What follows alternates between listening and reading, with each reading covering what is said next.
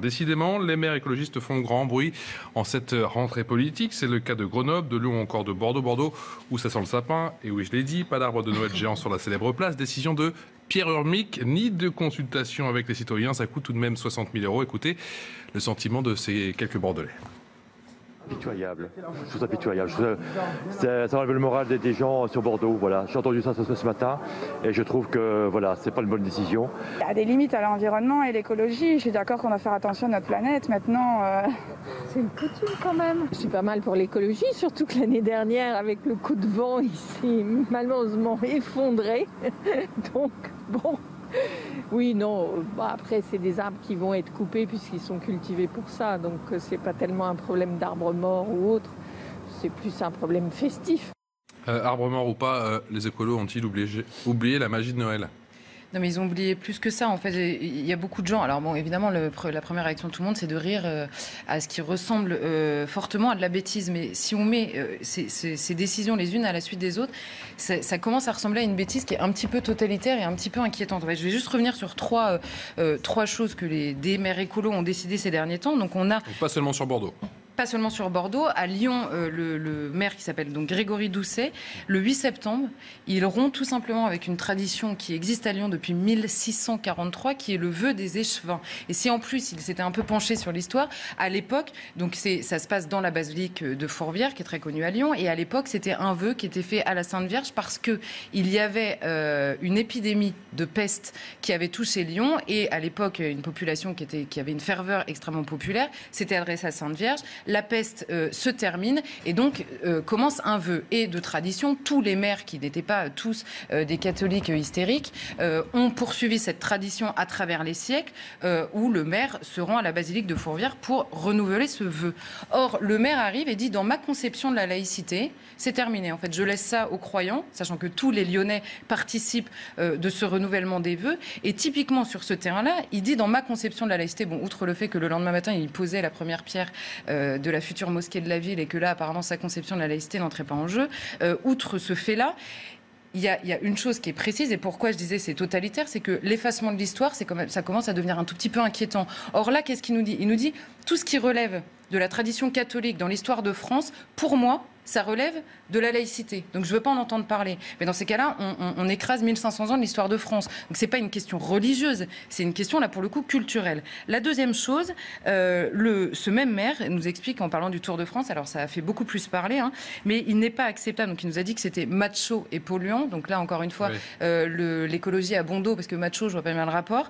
Euh, macho, par rapport, bien sûr, aux Je sais bien, mais c'est pour vous dire que ça va beaucoup plus loin. Et la célèbre caravane du Tour qui euh, rameute pas mal de gens sur Exactement. les, Exactement. Et il nous dit il n'est plus acceptable d'avoir des grandes manifestations sportives dont la priorité n'est pas de se poser la question de leur empreinte. Mais alors, si la première priorité de tout dans nos vies, si la priorité du sport, ça doit être l'empreinte écologique, ça va devenir compliqué parce que là, euh, il parle quand même du Tour de France, qui est non seulement la manifestation probablement la plus populaire, mais en plus qui célèbre le vélo, dont ils sont tous absolument hystériques chez Europe Écologie Les Verts. Donc je n'ose même pas imaginer ce qu'il va nous dire euh, pour les courses de Formule 1. La deuxième chose, et après, effectivement, il y a cette question d'arbres morts. Euh, alors, il y a beaucoup de gens qui sont amusés sur les réseaux sociaux à lui dire, euh, je ne sais pas si vous êtes au courant, mais votre bureau ou le parquet de la mairie est également fait avec des arbres morts. C'est une manière amusante et en plus assez vraie de lui répondre. Mais au-delà de ça, là, encore une fois, une, une phrase absolument magique, il nous dit, ce n'est pas du tout notre conception de la végétalisation. Mais il va peut-être falloir lui expliquer qu'un arbre de Noël ne célèbre pas, n'est pas euh, un projet de végétalisation, mais bien un projet pour Noël, pour célébrer la fête de Noël, qui est quand même un tout petit peu importante en France. Donc, quand, et, je, passe sur euh, toutes ces mairies qui rebaptisent des mots, j'en ai noté juste une seule, c'est Éric Piolle, dont on parlait tout à l'heure à Grenoble, qui a rebaptisé son adjoint à la sécurité dans la mairie, qui l'a appelé adjointe à la tranquillité publique et au temps de la ville. C'est Orwell puissance 10 000. Et quand on commence à changer les mots, à effacer l'histoire ou à la réécrire, et en plus euh, en le faisant sur le dos des libertés individuelles des gens dont on a la charge, ça commence fort à ressembler à quelque chose d'inquiétant. C'est nous les ringards ou ils vont trop loin? Euh, Je pense que c'est eux les ringards. Vous savez, moi, ce qui me, ce qui me met euh, en colère, c'est que c'est des gens qui se disent de gauche et qui ont une déconnexion totale avec ce que, ce que pense et ce qu'aime le peuple. Parce que qu'y a-t-il de plus populaire? Pareil, pardon, je parle d'Avignon, j'y ai vécu, c'est la ville que je connais. Euh, moi, quand je voyais les gamins arriver, euh, on faisait des, des, Alors là, pour le coup, les gamins des quartiers qui étaient quasiment tous musulmans. Hein. Mais je peux vous dire que quand on faisait le repas de Noël au centre social avec euh, le Père Noël qui se déguisait le sapin, ils étaient émerveillés. Et c'est des enfants de famille qui vont sans doute pas recevoir de cadeaux à Noël ou qui vont recevoir un cadeau modeste parce que voilà, bah, vous êtes une mère de famille seule, vous en avez trois ou quatre, vous n'allez pas tous leur, acheter un scooter, donc vous allez bon. Et il y avait ce petit moment festif, populaire, gratuit, et, et, c'était bien et c'était beau, et ils avaient eux aussi l'impression euh, d'avoir vécu Noël et d'avoir quelque chose à raconter à la rentrée aux petits copains euh, qui euh, auraient aussi des choses à... Le Tour de France, c'est pareil. C'est quoi le Tour de France? Évidemment que c'est une manifestation sportive, mais c'est aussi des millions de Français qui préparent leur déplacement sur les routes, au bord des départementales, qui arrivent avec leurs glacières pleines de bière et de sandwich et, et, avec les petits, souvent des familles qui ne partent pas en vacances, et ça fait une sortie gratuite populaire. En plus, ça met en valeur le patrimoine parce que vous avez toujours un hélicoptère et des agriculteurs qui ont euh, euh, dessiné une figure. Euh, alors en Corrèze, c'était Jacques Chirac, des agriculteurs avec du, des, du foin. Ils ont, ils ont dit merci Jacques Chirac. Vous avez l'hélicoptère, vous avez toujours une église, une cathédrale, une vallée à montrer. Et donc les gens, y compris qui sont pas sur le bord des routes, ils sont devant leur télé et ils regardent. Au-delà même de l'intérêt sportif en tant que tel, moi je vais vous dire, j'y comprends rien. Je regarde, j'y comprends rien. le leader a été lâché, etc. Je n'y comprends rien. Mais j'aime bien regarder parce que je trouve ça beau, je trouve ça populaire et je trouve ça festif. Et donc, pour des gens de gauche. Ça fait sourire ou. Non, c'est. anxiogène. Certains disent que c'est dangereux. Il y a une dérive ou pas? Il y, a, en tout cas, et puis le prétexte, pardon, c'est quand même des, hypocrites comme on n'en fait pas d'autres. Euh, ils nous disent euh, euh, c'est macho parce que vous avez deux hôtesses. alors les mêmes. La mère de Rennes a dit moi je veux pas le recevoir, je veux pas voir les hôtesses. Et Twitter, qui parfois peut être génial dans ce genre d'affaires, autant qu'il peut être idiot dans d'autres, a sorti la même photo de la mère de Rennes avec des fillettes voilées de 8-9 ans devant elle dans une mosquée. Et donc là, manifestement, ça la dérange pas d'avoir d'avoir un problème féministe. Par contre, des hôtesses voilées, ça la dérange. les, élus écolos, c'est pareil. Quand ils demandent des créneaux réservés aux femmes dans les piscines, là, le féminisme est beaucoup moins radical. Mais voir deux hôtesses qui donnent un bouquet de fleurs aux gagnants de l'étape du jour, ça les dérange. Donc, c'est grave parce que, pardon, j'ai été trop long, mais j'en termine. Ça pose un problème. Est-ce qu'il existe encore dans ce pays, parce que j'entends par exemple le premier secrétaire du Parti socialiste qui dit qu'il faut se ranger derrière, derrière les écologistes. Mais si la gauche veut redevenir une gauche populaire, renouer avec des traditions populaires, si elle continue ce genre de sortie, ce que dit Isabelle Saporta, qui est une écologiste, on ne peut pas le contester, qui dit une mmh. connerie par jour, ben, une connerie par jour, à la fin, ça fait 6%. Mmh. Est-ce que c'est au maire d'insuffler sa concession de la citoyenneté Vous parlez du maire de Lyon? Est-ce que c'est au maire d'insuffler sa conception non, mais que, que, le maire, que, que, les maires en fait aient des comment dire des, idées, euh, des, idées, et même des projets etc pour leur ville, je leur contesterai jamais. Moi, ce qui me gêne énormément, c'est que sous couvert, alors ils ont plus de plus assez de mots pour nous inventer des, des collaborations citoyennes, des démocraties participatives et citoyennes et je ne sais pas quoi.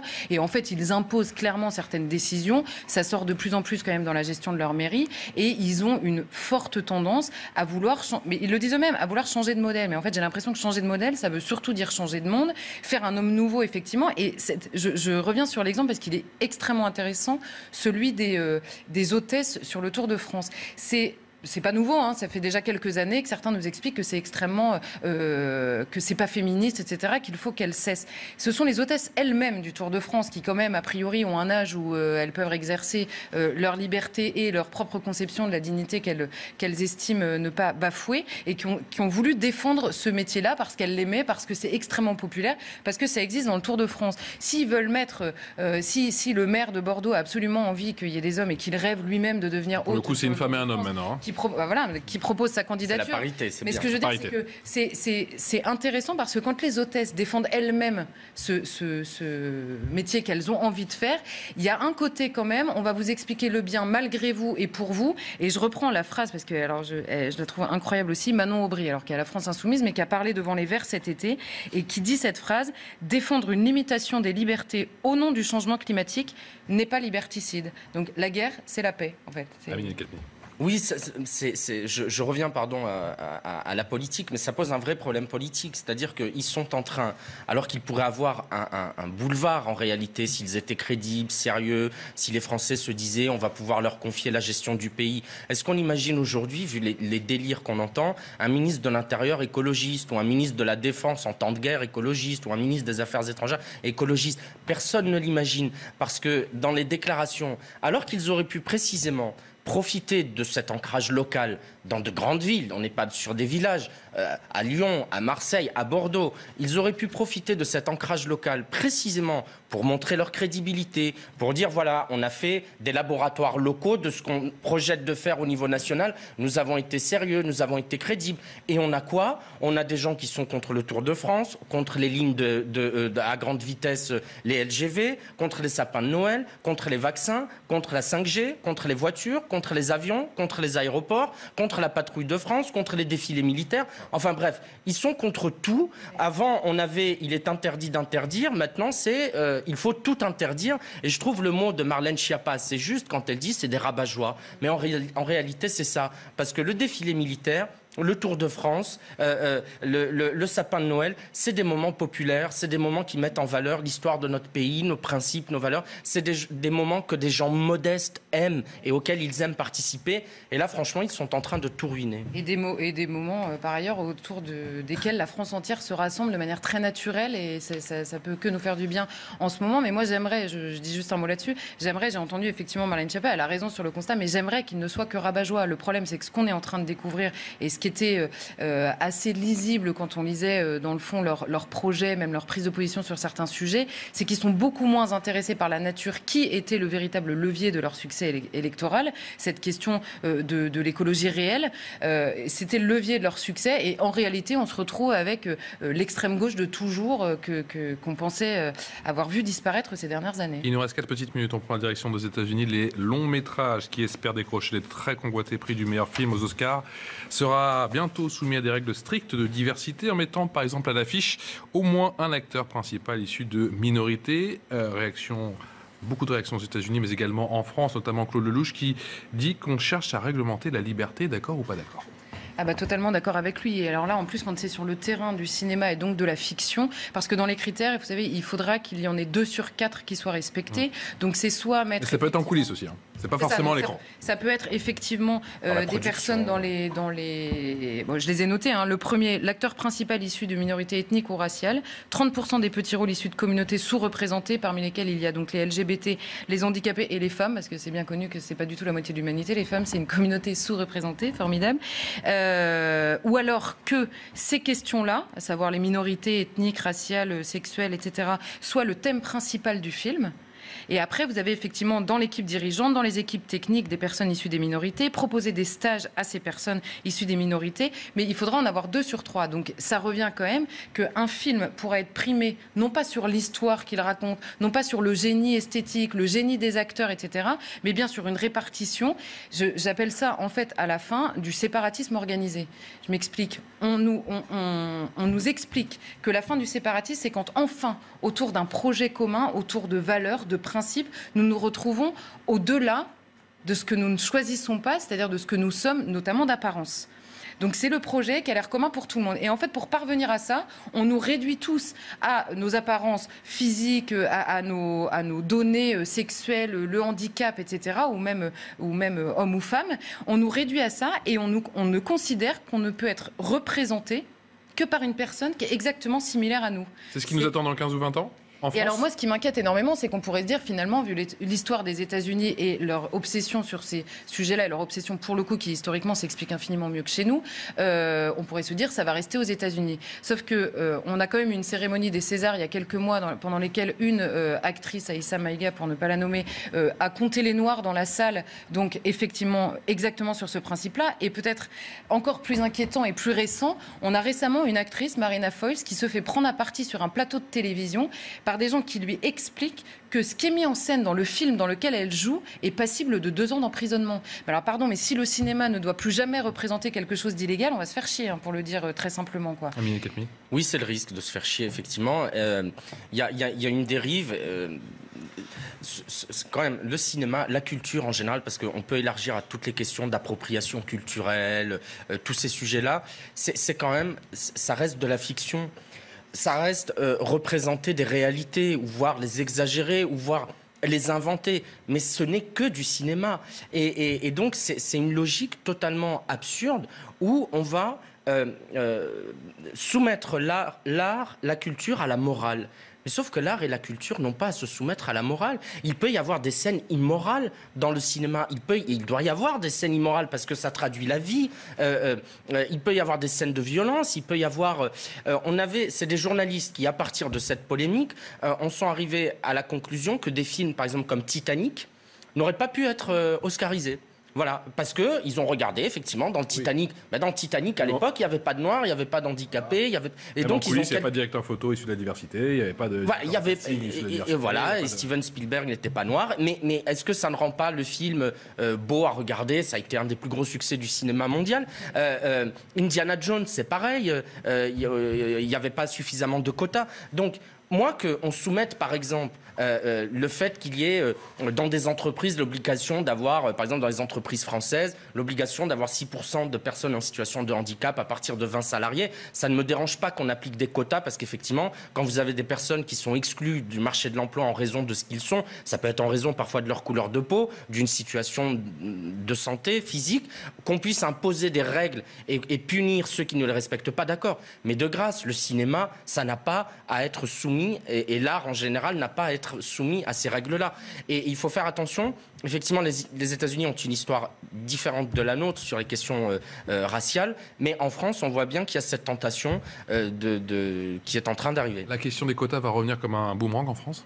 Bah, c'est ça le problème. Bon, moi, les quotas, je, ne supporte pas l'idée. En fait, je, vois bien que parfois, pour le coup, par pragmatisme, on se dise bon bah voilà, il faut euh, un peu pousser les choses. Mais en fait, l'idée, je vais prendre mon exemple personnel, l'idée d'être là parce que je suis une femme plutôt que parce que j'ai des choses euh, a priori euh, à dire, mais absolument insupportable. Or là, on voit que ça n'est que ça. On prend et, en fait, c'est tellement flagrant sur le milieu, sur le sur le terrain du cinéma et de la récompense. Avoir un Oscar, c'est pour la, magie du film. Or, enfin, la, la beauté du film, le côté génial, le jeu des acteurs. Et là, on va rendre un Oscar parce parce qu'il y aura euh, une personne comme ça ici, une personne comme ça là, etc. Enfin, c'est la fin. En fait, là, là où c'est euh, quand même. Que les, les, manias américains savent déjà comment ils vont contourner tout ça, en fait. Hein. Ils ont expliqué qu'ils allaient prendre tel stagiaire formé, rémunéré. Mais ça, c'est l'apothéose de l'hypocrisie. Vous savez, c'est exactement comme au moment du, mouvement euh, Black Lives Matter, où on a vu toutes les multinationales qui, traitent, qui traitent avec tous les pays sans jamais se soucier du prix, de savoir si des enfants travaillent, etc. Il y a énormément d'histoires qui sont sorties, mais ils n'avaient pas de mots assez forts pour condamner, enfin, pour s'associer au mouvement mouvement planétaire. Donc ça que les que les géants, célèbre équipementier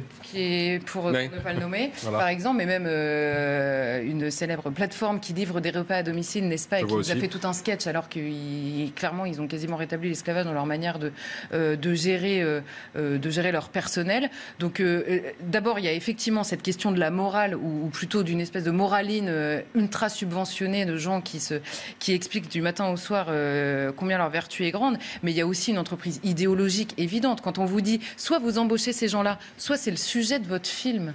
Non mais Déjà, ça veut dire que c'est la même chose. Donc, c'est pas c'est pas tellement l'embauche de ces gens-là qui les intéresse. C'est le, comment dire le l'idéologie diversitaire, on va dire, qui est déjà en plus assez prégnante dans ces milieux-là et qui va nous être imposée. Or, un cinéma à qui on impose des critères idéologiques ou politiques pour réussir, c'est pas très rassurant. En fait, Moi, je connais beaucoup de gens